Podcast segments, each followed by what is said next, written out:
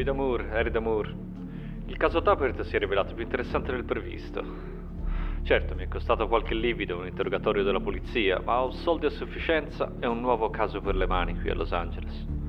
E fin qui sembrerebbe filare tutto liscio. Ma come sempre, il diavolo ci mette la coda. Il diavolo.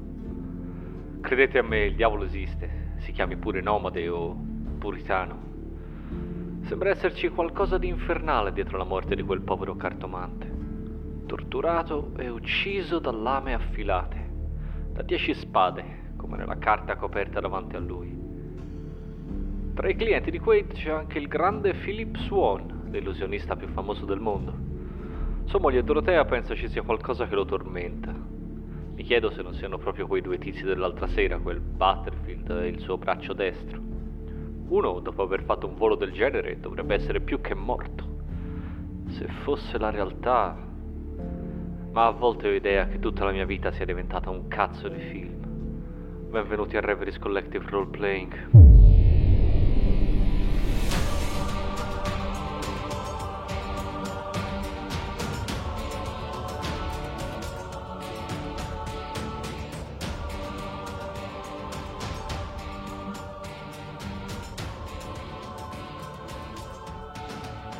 Il sipario si solleva, fra il fumo e gli applausi.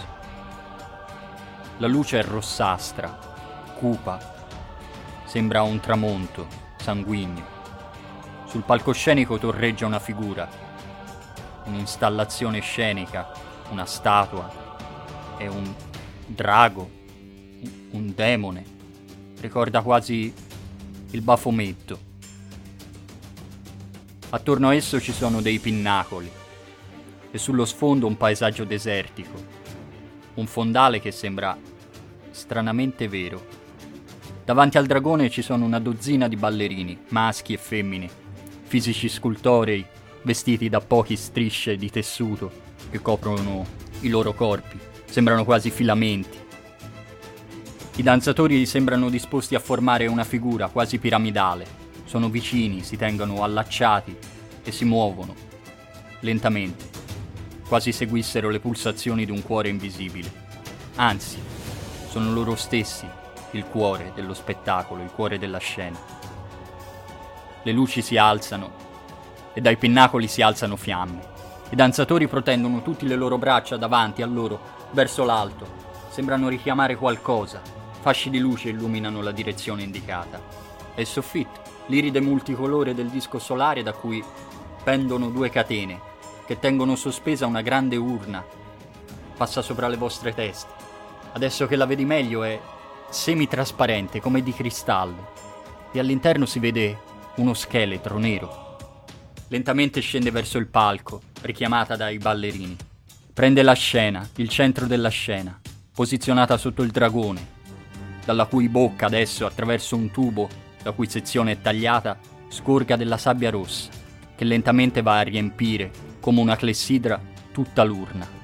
Lo scheletro sparisce nella sabbia rossa e una volta che la sabbia ha riempito completamente quella, quell'urna, quella clessidra gigante, i danzatori attorno compiono complicate coreografie, hanno quasi un'aria ritualistica, ma allo stesso tempo sensuale. Si avvicinano all'urna, la abbracciano, i loro muscoli guizzano, le forme delle danzatrici ammiccano dai vestiti aderenti e non lasciano molto all'immaginazione. L'urna è piena e lo scheletro è coperto completamente. I danzatori adesso abbracciano l'urna e fanno scattare delle chiusure e l'urna si apre perfettamente in due metà, ma la sabbia rossa non cade. Sarebbe dovuta cadere verso l'esterno. Invece no. Mantiene la forma del suo involucro. Un calco di una rossa sostanza vetrosa. Beh, sicuramente signor Swan eh, è talentuoso al senso dello spettacolo. E non ha ancora visto niente. Niente male, no. Non ho, non ho mai visto niente del genere. Sì, forse l'altra volta, anni fa a Las Vegas, quando l'ho visto la prima volta, ma questo è quasi meglio.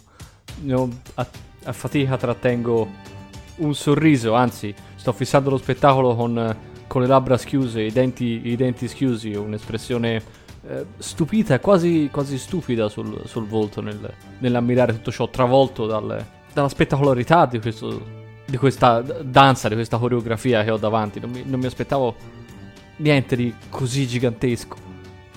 Riesci a percepire la meraviglia e anche il senso d'attesa di, tutta, di, di tutto il pubblico attorno a te.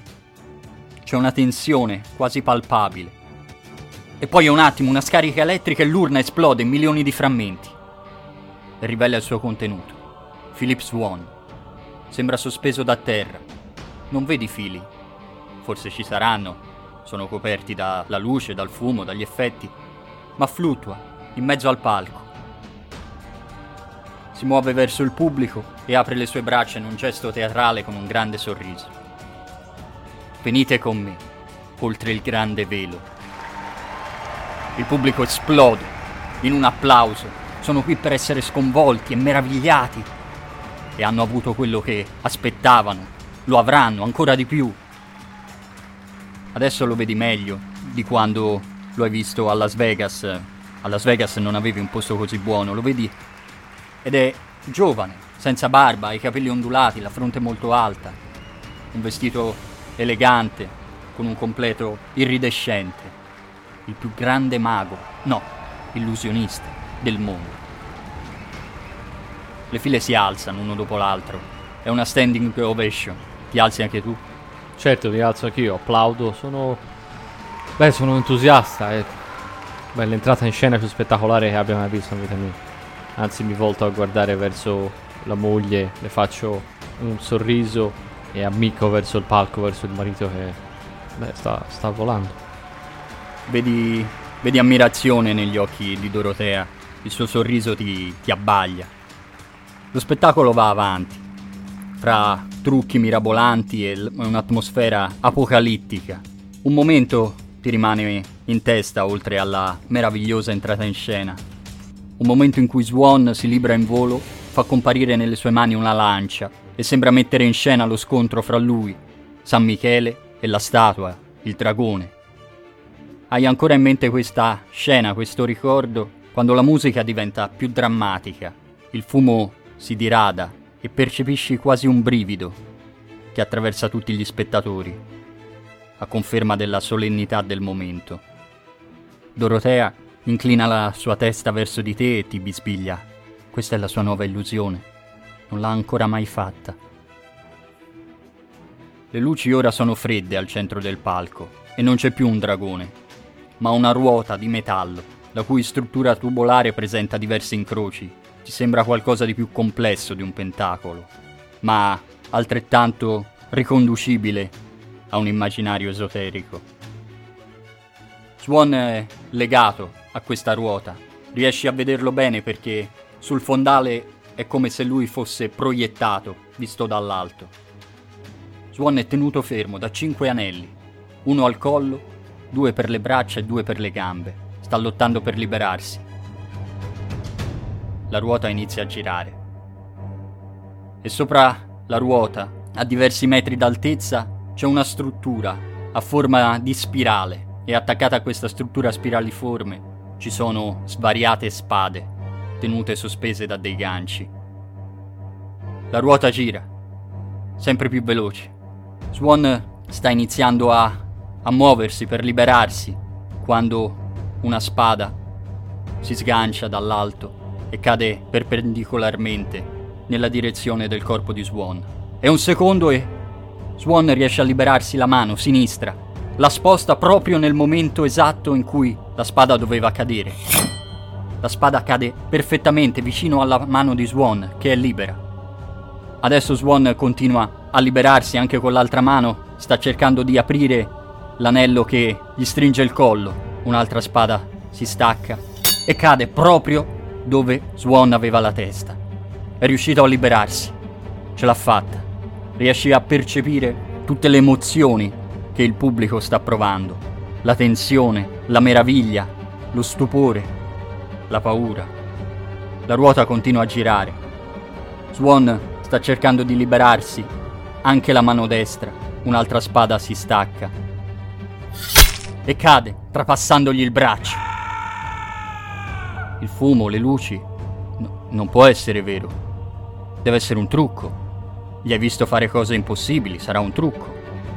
Non me lo aspettavo. Mentre Swan cerca di estrarre la sua spada dal braccio, un'altra lama si stacca e cade perfettamente dentro la coscia dell'illusionista. Stavolta lo senti, un grido di dolore. È sangue quello che gli sta bagnando i pantaloni. Prima che il dubbio possa prendere forma dalla spirale si sgancia un'altra spada. Swan urla e si dimena, cerca di liberarsi. I danzatori da principio sono interdetti, sono in preda al panico. Anche il pubblico non sa che reazione avere Alcuni cercano di convincersi che sia solo un trucco, ma altri stanno iniziando a sentirsi male. Qualcuno grida. Cosa fai? Scatto, scatto in piedi, come per capire se devo... se fa tutto parte dello spettacolo, ma no, non, non lo fa. Forse devo... forse devo avvicinarmi al parco, cercare di, cercare di fare qualcosa di... La mia è una reazione istintiva, scatto in piedi e mi aggrappo al sedile davanti. Il panico intorno a te si è diffuso. C'è chi cerca di allontanarsi, chi si avvicina al palco meravigliato e forse anche con una curiosità morbosa. In questi attimi confusi anche le altre spade cadono, trapassandogli il petto, i genitali, lo stomaco. La camicia è rossa di sangue e la ruota continua a girare. Ad un certo punto la musica si interrompe, le luci si accendono. Dorotea sta correndo verso il palcoscenico, mentre il sipario viene abbassato bruscamente. Intorno a te è il caos. Dieci spade. Dieci spade lo hanno trafitto. Non puoi fare a meno di pensare alla carta girata sul tavolo di Quaid. Il dieci di spade. Morte e disperazione la stessa morte e disperazione che si respira adesso. Corro dietro a Dorotea. Arranco dietro a lei, cerco di. cerco di, di rincorrerla. Sicuramente con la, con la, forza dello spavento, della disperazione, starà correndo più velocemente di, di, me, anche con i tacchi, anche con il vestito elegante. Ma cerco di farmi strada fra la folla, di lanciare via qualcuno che mi, che mi intralcia la strada per andare dietro di lei e raggiungerla sul palcoscenico. Sali sul palcoscenico alzando il sipario per farti posto. Riesci anche a aiutare Dorotea a salire. Già sul palco c'è una piccola folla. Assistenti di scena, i danzatori, attrezzisti. Riesci anche a vedere Valentin al centro della scena. Qualcuno cerca di allontanare i curiosi, non c'è niente da vedere. Dorotea riesce a scivolare nella folla, ma quando Valentin la vede cerca di convincerla a farsi indietro, finché Dorotea non arriva al centro della scena, davanti a quella ruota, ormai ferma, col corpo di suo marito trapassato da dieci spade, e cade in ginocchio in lacrime. Cerco di andare verso. Cerco di andare verso di lei per distoglierla, anche soltanto per distoglierla da, dallo spettacolo raccapricciante del corpo del marito. Se, se nessuno mi ferma, faccio per, faccio per andare a metterle le mani sulle spalle e anche cercare di voltarle la testa per non farla, per non farla guardare. Valentin ti ha preceduto. Per favore, Dorotea, non può fare più niente. Per favore. E mentre riesce a farla alzare a fatica, un medico si avvicina e certifica lo stato della morte scuotendo la testa. Penso fra me che questa doveva essere la serata del, del trionfo di Swan. Ha avuto decisamente tutto un altro esito. Sopra di te, a conferma di questo, vedi oscillare lievemente la spirale di metallo, che non ha più le spade, non ha più quei suoi mortali frutti, ma pende, fredda e scintillante. Sono tutti sconvolti intorno, intorno a me. Sì, è una situazione caotica, riesci quasi a passare inosservato. C'è talmente tanta gente. Il corpo è semplicemente lì riverso sul palcoscenico. Sopra, Sopra la ruota ancora. Da qui lo vedi bene. Vedi bene anche la struttura che compone la ruota. Tubi di metallo. E sotto probabilmente c'è qualcosa, una buca, una cavità. E adesso che ci fai caso, senti anche un suono, un suono come un ronzio elettrico, è proprio sotto, sotto la ruota. Fermo, ci sarà un tecnico, un, qualcuno, qui dello, qualcuno qui dello spettacolo, si riconoscono a occhio, cerco di fermarne uno per un braccio. Questo, questo rumore, che cos'è questo rumore? Non lo so, proviene da, da là sotto. Forse c'è un contatto. Mi volto per un attimo a guardare, a guardare Dorotea che è disperata con Valentin. Non riesci quasi a vederla coperta da, da, dalla folla, da altra gente che, che accorre. È una situazione caotica.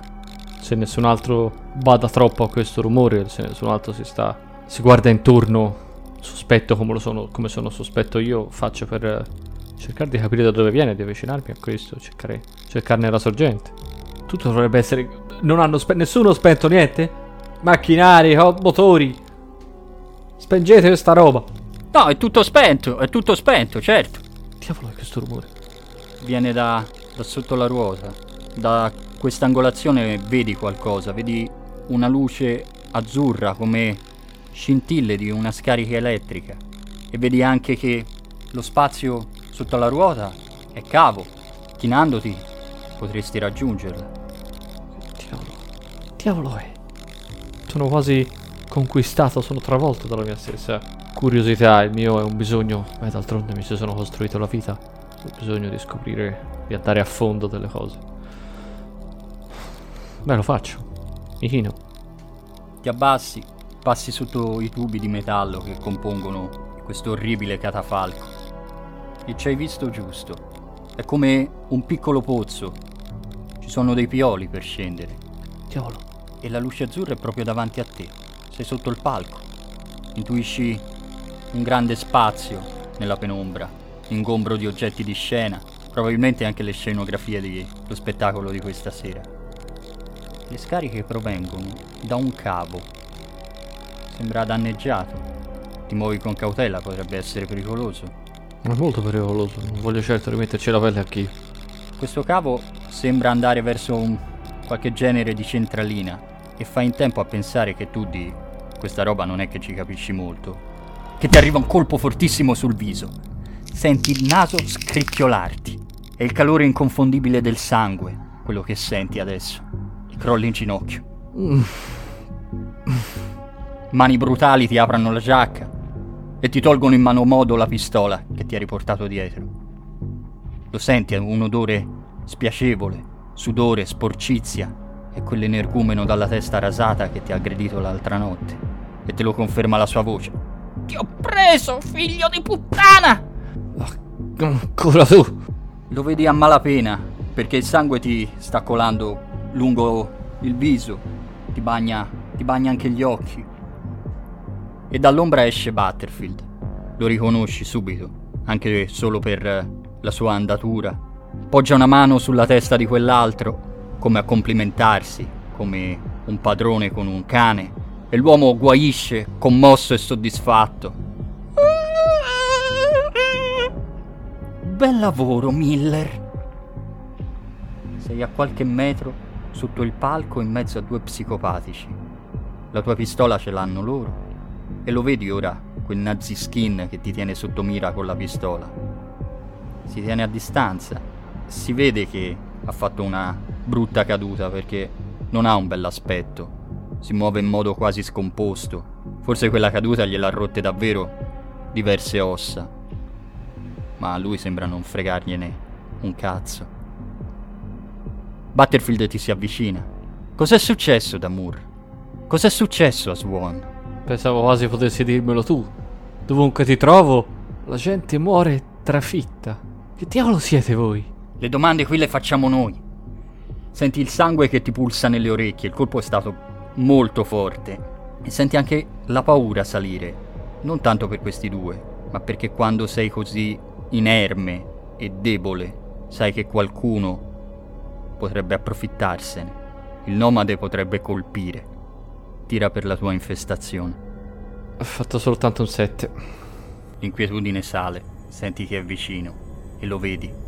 Sul bel volto di Butterfield si stanno aprendo delle ferite, tagli profondi, come quelli sul viso di Mimi Lomax, E Battlefield è sorpreso, sorpreso di vedere tutto questo orrore nei tuoi occhi. E s'avvicina, ancora di più, con le guance aperte, come orribili ferite. Cos'è? Ti faccio paura, Damur? Non è ancora il momento d'avere paura. Battlefield è molto vicino a te.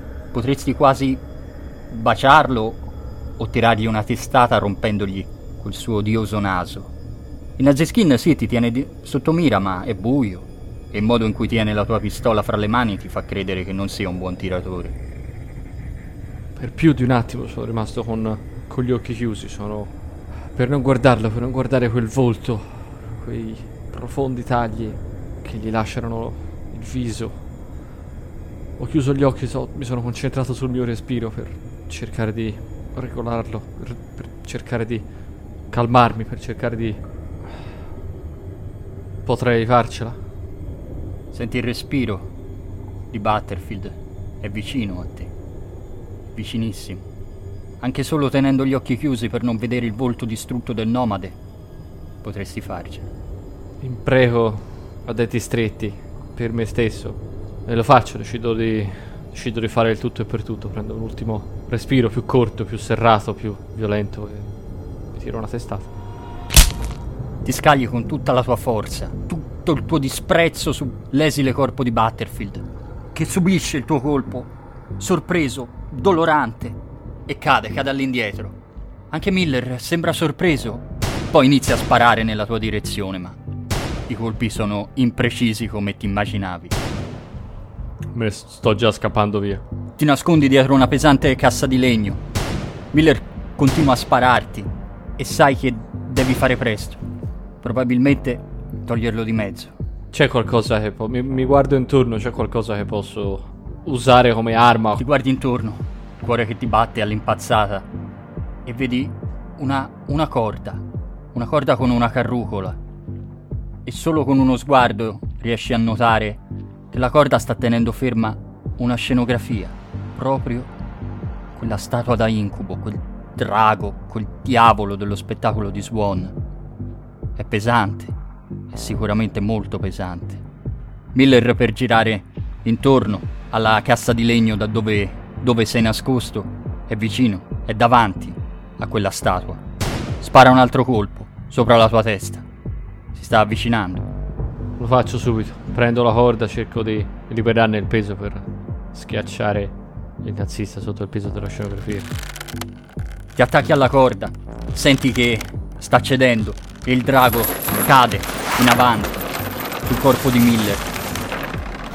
Lo trapassa con il tubo con cui aveva riempito l'urna di Swan. Lo trapassa completamente. È uno spettacolo orribile. Miller si agita, scalcia, sta tremando, è in agonia e dal suo corpo insanguinato vedi scorrere la sabbia rossa, la stessa che ha riempito l'urna. Ma forse questa è la volta buona in cui muore. Diavolo è questa gente. Non pensavo mi sarei mai ritrovato a dover affrontare di nuovo lo stesso. Un incubo maledettamente simile a quello che già ho visto. A quello che già ho vissuto a Wyckoff Street. Questo sembra del tutto simile. Gorgoglia orrendamente Miller e con un urlo soffocato muore. Lo vedi crollare, tenuto in piedi solo dal peso e dal grosso tubo che gli attraversa il petto. Questo tale è già morto una volta. Battlefield dov'è? Ti volti dove avrebbe dovuto essere Battlefield e senti che si sta allontanando.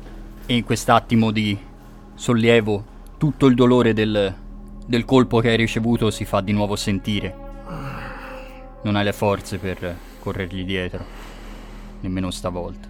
Ma non voglio certo rimanere qui, qui, qui sotto, disarmato con questo, quest'uomo qui che ho già visto rialzarsi, che evidentemente si è già rialzato da qualcosa che non si sarebbe dovuto rialzare mai. Di grigno i denti cerco di andare oltre il dolore per avvicinarmi al corpo di Miller con una certa circospezione. Se ha la pistola in mano o, o se è, è vicina, gliela, se è a, a portata della sua presa, gliela allontano con un calcio prima di cercare di riprenderla. La pistola è caduta è caduta in mezzo alla sabbia rossa, che si sta attingendo anche del sangue di Miller. Da una parte non vorrei guardarlo, ma dall'altra parte lo devo tenere sott'occhio. Non mi fido, mi chino a prendere la pistola. Lo fai e per un secondo uno spasmo sconvolge il suo volto e non è il volto di Miller, è un mosaico di lesioni ed è il volto del nomade che appare. È passato. Senti già dei rumori. Qualcuno sta scendendo. Hanno sentito probabilmente gli spari e probabilmente hanno aspettato che cessassero prima di scendere. Dell'ora successiva ricordi poco. È confusa. Ti hanno prestato soccorso. Il corpo di Swan finalmente è stato tolto da quell'orribile ruota. Il teatro è stato perlustrato, anche i suoi dintorni, ma nessuna traccia di Butterfield. E tu sei di nuovo seduto al commissariato davanti alla scrivania del detective Edison, per la seconda volta in nemmeno due giorni. Sul naso hai un impacco ghiacciato e cerchi di spiegare la situazione un'altra volta perché sia più comprensibile. Cosa gli dici? Io l'ho già detto. Glielo dico ancora una volta. Ho sentito un rumore. Sono sceso giù. Sotto, sotto il palco. Pensavo ci fosse un macchinario ancora acceso o qualcosa del genere. Sotto il palco c'erano gli stessi due psicopatici che c'erano l'altra volta allo studio di Quaid. Gli stessi, gli stessi due. Il Nazi Skin. Beh, quello che poi avete trovato. Avete, perché lo avete trovato, vero? Sì, lo abbiamo trovato. È lui, è lui che mi ha fatto questo bello. Questo bel servizietto. E vi indico il naso rotto che mi ha, che mi ha procurato. E il suo, il suo amico lì, il suo capo, quel tale Butterfield. Lui è scomparso. Qualcuno l'avrà pur visto uscire e andare via. Non abbiamo trovato nessuno. Scomparso come un altro mago del cazzo. È possibile. Certo, da Moore lei ha davvero una calamita per le grane. Non lo deve certo dire a me. Si, po- si potrebbe avere del caffè da queste parti, qualcosa, un mal di testa infernale. Lei mi, mi ha parlato di un macchinario difettoso, quindi pensa che ci sia stato un sabotaggio? Quei due, sicuramente, sono stati sicuramente quei due. Beh, allora la versione si complica rispetto a, a, quella dell'altra sera. L'altra sera mi aveva parlato di essere finito in mezzo a un regolamento di conti, ma adesso sembra un tantino più complicata la cosa. Magari anche il mago era implicato nello stesso regolamento di conti. Era un cliente di Quaid. I due sono morti nello stesso, nello stesso modo. Magari dovevano dei soldi a quel tale, a quel Battlefield lì. Questo lo dico senza neppure crederci troppo. Cristo santo, non ci si capisce niente. Beh, la procedura la, la conosci. Per adesso abbiamo finito. Ha intenzione di tornare a New York? Perché sembra che LA non, non porti molta fortuna. Beh, la signora, la, beh, la vedova Swan mi aveva offerto un sacco di soldi per stare un po' dietro al marito alle cose che... qualcosa che evidentemente lo preoccupava. Aveva ragione, a quanto pare. Quindi credo che rimarrò da queste parti ancora un po'. A conferma delle tue parole, una porta si apre da un altro ufficio lì accanto. Un poliziotto accompagna Dorotea, che è bellissima anche nel suo dolore. Le hanno messo una giacca addosso sopra il vestito da sera e la vedi entrare in una stanza vuota. Va bene, Damur, si prenda il suo caffè. Ho un mal di testa lancinante, mi, sto, mi tengo la fronte e gioco con la paletta di plastica nel caffè. Il caffè fa discretamente schifo, non che mi aspettassi niente di che. Avrete cominciato a guardare il macchinario, no? Avrete chiesto a qualcuno cosa è andato storto. Sì, i tecnici dicono che è tutto a posto. La sequenza era quella prestabilita. Probabilmente Swan non è stato così veloce come pensava di essere. Ma queste cose sono sempre sicure, non... c'è sempre un, un sistema di sicurezza. E allora perché non è scattato? Questo dovreste chiederlo a loro, non a me, non sono io che progetto i grandi macchinari di magia. Ci sarà stato qualcuno che non mi verrete certo a dire che quello era un numero di escapismo come tutti gli altri. Ci doveva essere un'illusione, ci doveva essere qualcos'altro. Veramente Philip Swan si prende quel rischio? Non so che dirle. La moglie ha parlato di un'illusione. Allora è un'illusione che è finita male. E il fatto che sia, abbia fatto esattamente la stessa fine del suo... Beh, del suo cartomante lì? Quaid? la presenza degli stessi due tali? C'è sicuramente un legame. Io dico che quei due hanno sabotato l'illusione. Io dico che quei due hanno fatto in modo che Philip Swan morisse esattamente nello stesso modo. È probabile. È probabile, signor Damurra. Se avremo bisogno dei suoi suggerimenti per condurre le indagini, ci faremo vivi noi. Non volevo offendere. No, non ha, non ha offeso nessuno. Lo sa, quando c'entrano di mezzo i maghi, c'è un senso di segretezza, non si possono fare domande sui loro trucchi, rispondono contro voglia. Beh, il trucco di Swan sarà morto con lui. Non credo che qualcuno avrà più voglia di rifare una cosa del genere. Ci sarà pur stato qualche tecnico che deve conoscere i segreti della macchina, qualcuno che lo aiutasse a disegnare le sue, a progettare le sue illusioni. Beh, sì, probabilmente anche quel Valentin. Gli interrogheremo e le faremo sapere. Credo che la sua cliente abbia bisogno di lei a- al momento, o almeno più di quanto ne abbiamo noi. Beh, lo spero. Se lo dico con un mezzo sorriso sovrappensiero. Mi alzo, faccio per allontanarmi. Ti allontani e vedi dal vetro della porta Dorotea seduta a una scrivania vuota. Annuncio la mia presenza battendo sul vetro e mi affaccio. Si può. Lei da principio alza la testa come sorpresa, spaventata, poi quando vede che sei te ha un momento di, di calma e ti fa un cenno affermativo. Sta bene, signor Tamur? Mi fa soltanto male alla testa e i miei lineamenti potrebbero non essere più belli come un tempo. Lei come sta? Fa un mezzo sorriso. Mi dispiace per quello che è successo. E a me che dispiace per, per suo marito. È successo proprio il peggio. La macchina non aveva una, una qualche sorta di sistema di sicurezza. una- Presumo di sì, ma non è scattato. Non vorrei che lo avesse disattivato proprio Swan, nella sua arroganza. Sarebbe stato capace di fare una cosa del genere. Oh sì, ha un, eh, un sorriso di triste ammirazione su- sul volto. Sì, ma ormai è tardi. Mi diceva sempre che avrebbe potuto fare di più, che avrebbe potuto rendere felici le persone, ma ormai è tardi. E lei? Che cosa vuole fare? Io rimango a sua disposizione. Non vuole tornare a New York? Non c'è niente che mi attenda particolarmente a New York. Qui ci sono un sacco di cose interessanti. Beh, sì, magari allora potrebbe aspettare almeno qualche giorno e, non so, scavare un po' in giro dove non arriva la polizia. Beh, se si affida a me, io le prometto di arrivare più a fondo che posso. Allora la ringrazio.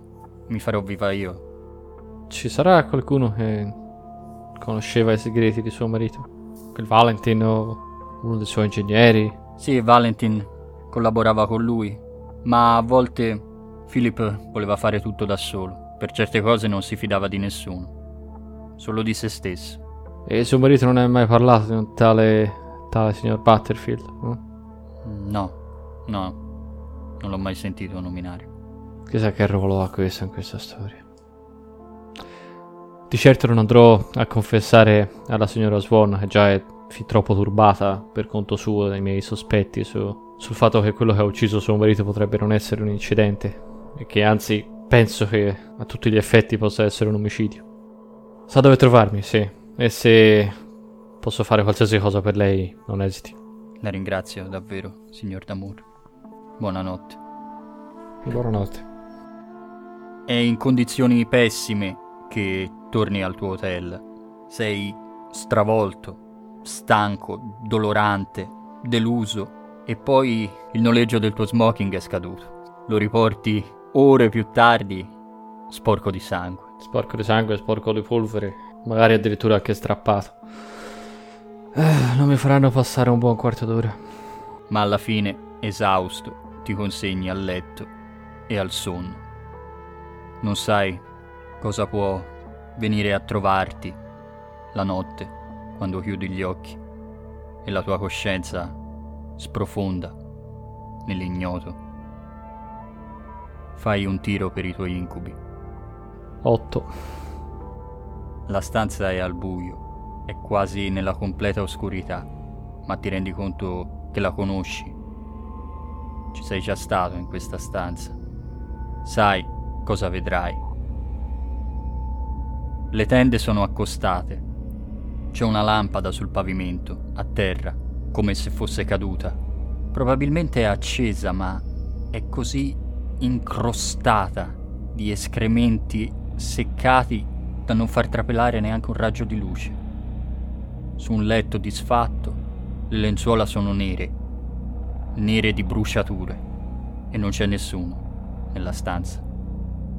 Sei cosciente, sai che non puoi allontanarti da questa stanza, non ne puoi uscire, ma puoi muoverti. Puoi seguire un rituale già visto, già vissuto, molte e molte notti. Ho libera scelta. Nel tempo stesso non ce l'ho, sono libero di fare quello che voglio, al tempo stesso sono schiavo del mio destino, schiavo dei miei, dei miei ricordi. È come una preghiera, come tutti i piccoli passi di un rituale. Di nuovo mi accingo a fare quello che ho sempre fatto. Quello che faccio tutte le notti, o almeno tutte le notti in cui sogno. Ti avvicini alle tende, sai che fuori è giorno, provi a far entrare un po' di luce nella stanza. Tiri le tende e la luce che entra, che è pallida, di una giornata triste, sembra quasi morire entrando in questa stanza. L'oscurità permane insieme al fetore.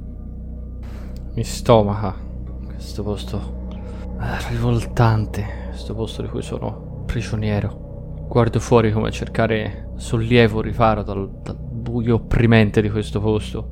Poi di nuovo mi volto a guardare la stanza, queste, queste lenzuola nere, cercando di non guardare quella lampada rivoltante.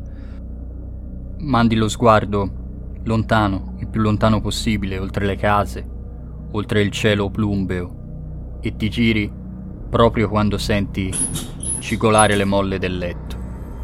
Una creatura è balzata su quel letto. Il suo corpo di ossa e letame incombe sulla stanza, su di te.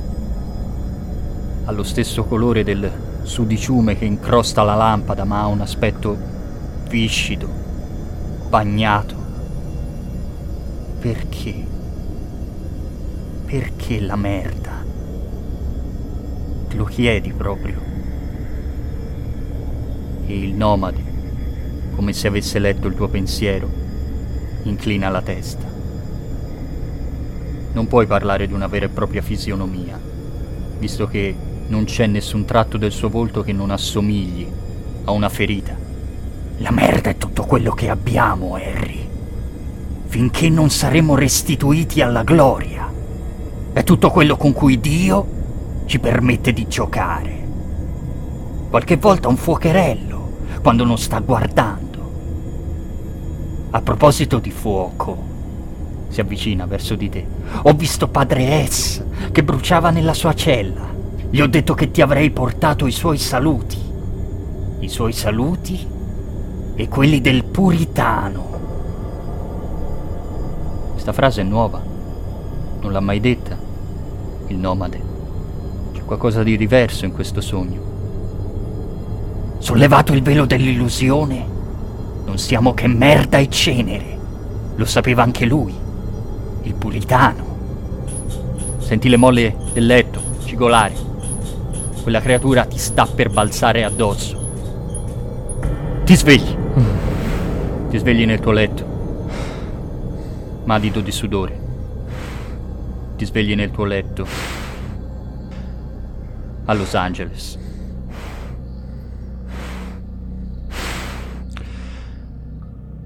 Mi metto seduto. Sono completamente fradicio di sudore. Il... Questo è il rituale che percorro, che rivivo tutte le sere. L'orribile, rivoltante incontro con il nomade, che si ripete sempre uguale ogni notte. È diverso, è cambiato. Che, che cosa, che cosa l'ha fatto cambiare?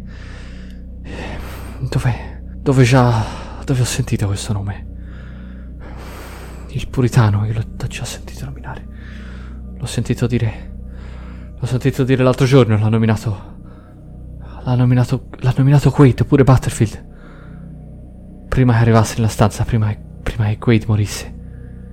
Il puritano stava tornando. Sei a letto o ti sei alzato? Sono a letto, sono seduto. Mi passo le mani fra i capelli, sto cercando di. cercando di calmarmi. Sei seduto nel tuo letto e quando pensi a Quaid, senti le molle del letto cicolare, accanto a te ce l'hai, trafitto dalle lame. Ti svegli. Ti svegli davvero stavolta, nel tuo letto di Los Angeles completamente madido di sudore. Stavolta mi sveglio con gli occhi sbarrati, deglutisco, guardo il soffitto. Ricordi tutto quello che hai sognato. Ricordi di aver pensato a Quaid, di aver pensato a Butterfield e ricordi quello che ha detto il nomade. Per quanto terrificante l'esperienza, il doppio sogno, il doppio incubo che ho appena vissuto, la consapevolezza di essere tornato alla realtà è, è tranquillizzante. Neppure mi volto a controllare che il corpo trafitto di Quaid non sia accanto a me. So che non c'è. Non c'è nessuno nel letto a parte te. Stavolta mi alzo. Mi alzo, vado verso il bagno. Mi sciacquo con dell'acqua fredda. Riprendo il controllo di me stesso. Non era mai successo niente del genere da...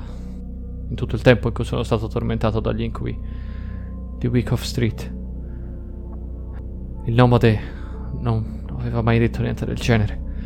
È come se fosse, è come se fosse nella mia testa, radicato qui dentro, come se potesse usare i miei incubi per comunicare con me. È come se abitasse i miei pensieri. La cosa non mi fa, non mi fa alcun piacere.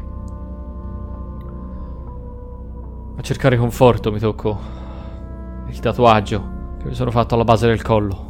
Mi hanno assicurato che sarebbe stato un sigillo, una protezione, un, come, come, un talismano.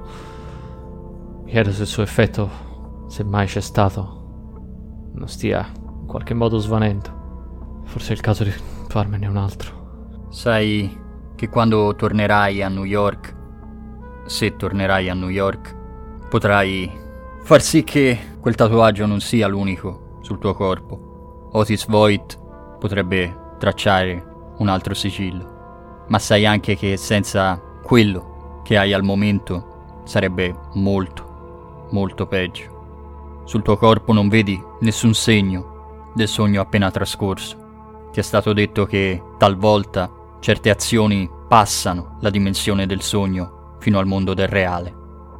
Certe ferite appaiono sul tuo corpo reale, quindi ringrazi di avere quel tatuaggio. Che ore sono? È giorno o ancora notte? È mattina. È mattina. Sono le 6.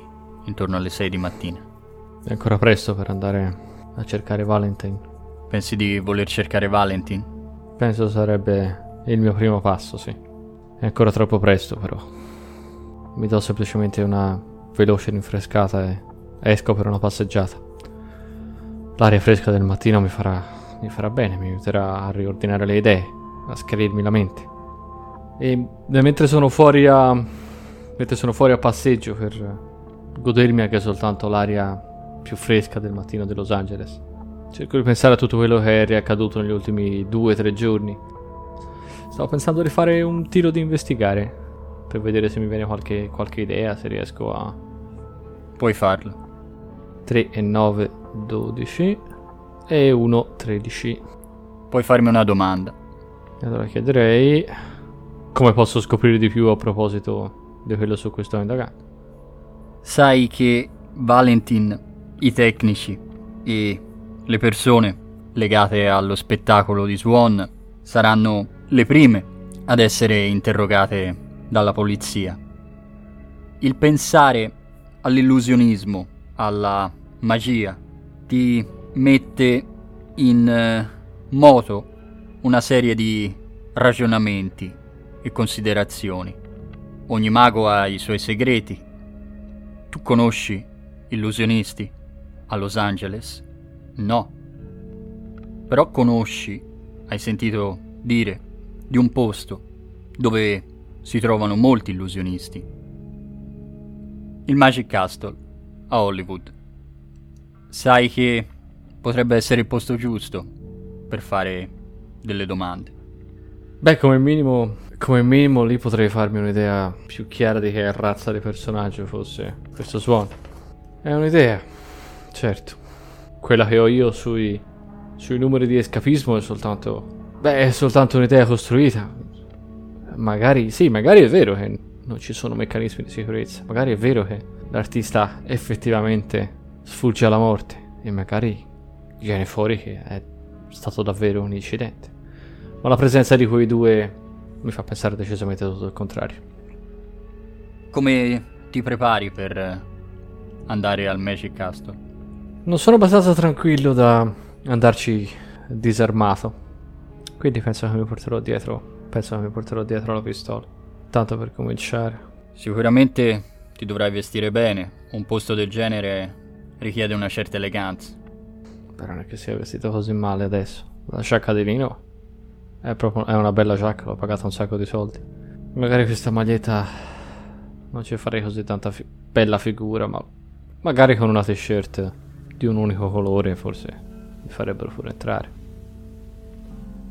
Arrivi al, davanti al Magic Castle, girando una curva in salita su Franklin Avenue.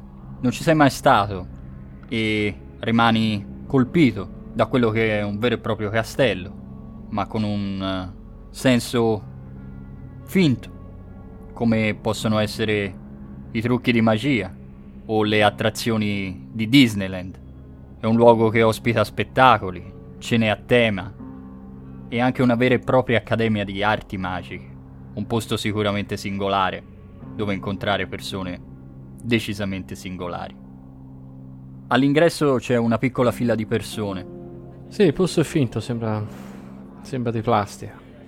Mi metto in fila dopo averlo guardato un po' da lontano. Mi avvicino e mi metto in fila dietro l'ultimo.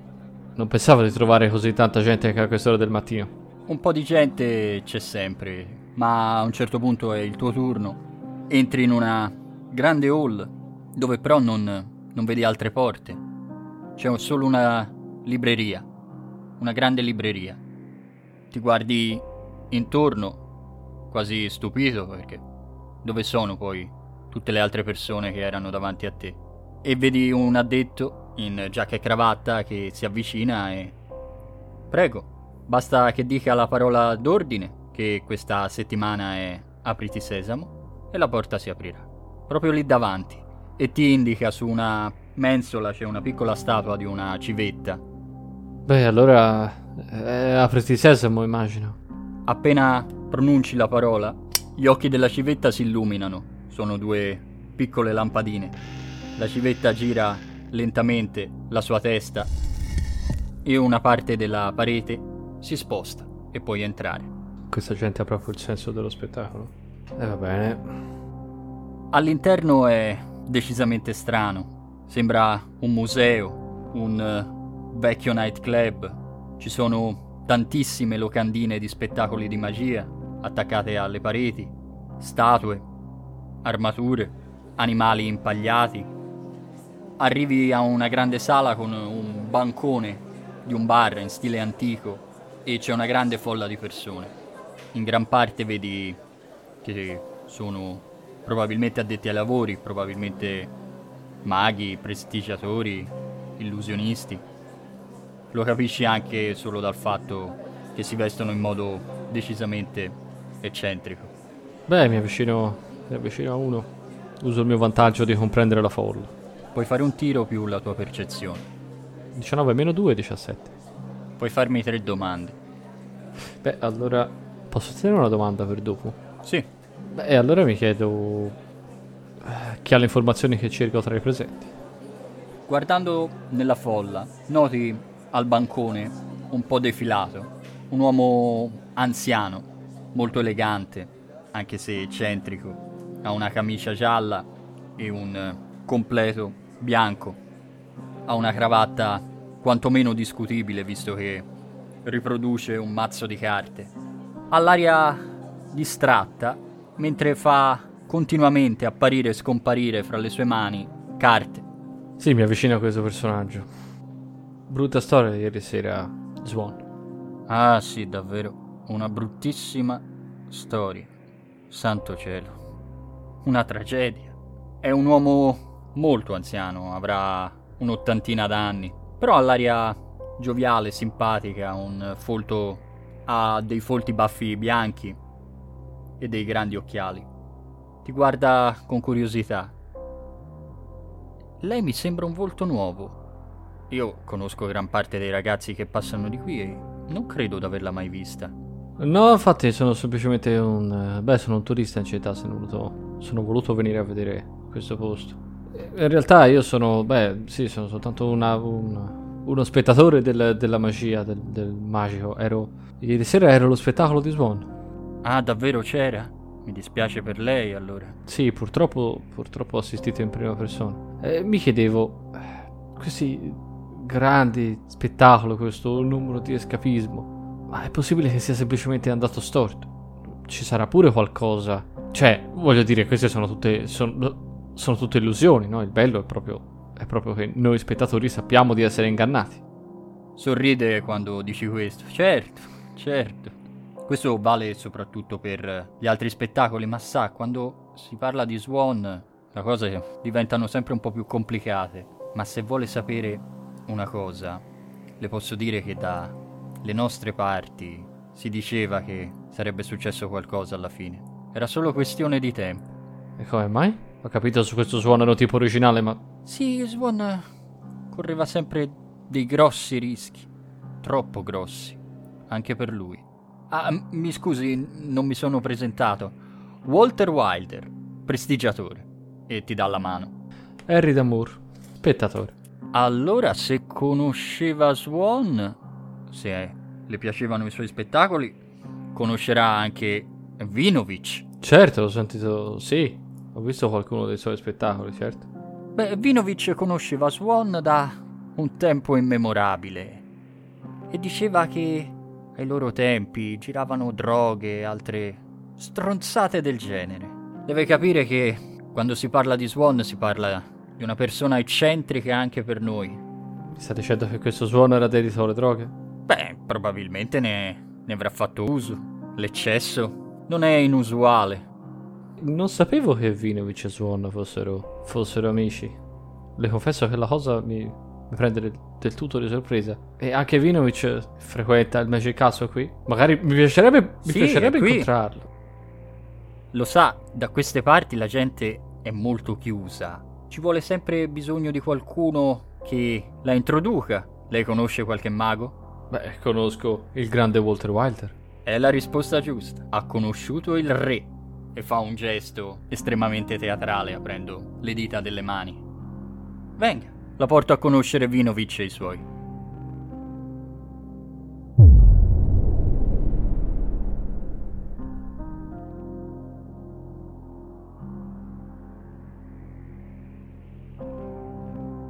Questo era un episodio di Reveries Collective Roleplaying ispirato al film Il Signore delle Illusioni di Clive Barker. Le nostre voci dal buio sono Tommaso nel ruolo di Harry Damour e io Marco sono il narratore. Musiche ed effetti sonori usate con il consenso degli autori. Potete trovare Reveries Collective Roleplaying su Facebook, Twitter, Instagram, oltre che su YouTube e le principali piattaforme di podcast. Ascoltate il buio.